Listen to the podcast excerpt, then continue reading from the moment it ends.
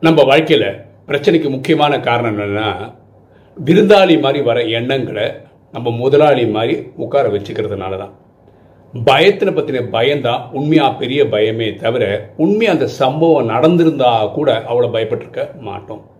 அதனால் நம்ம நேர்மறையான எண்ணங்களை உருவாக்குவோம். எண்ணம் போல் வாழ்வு.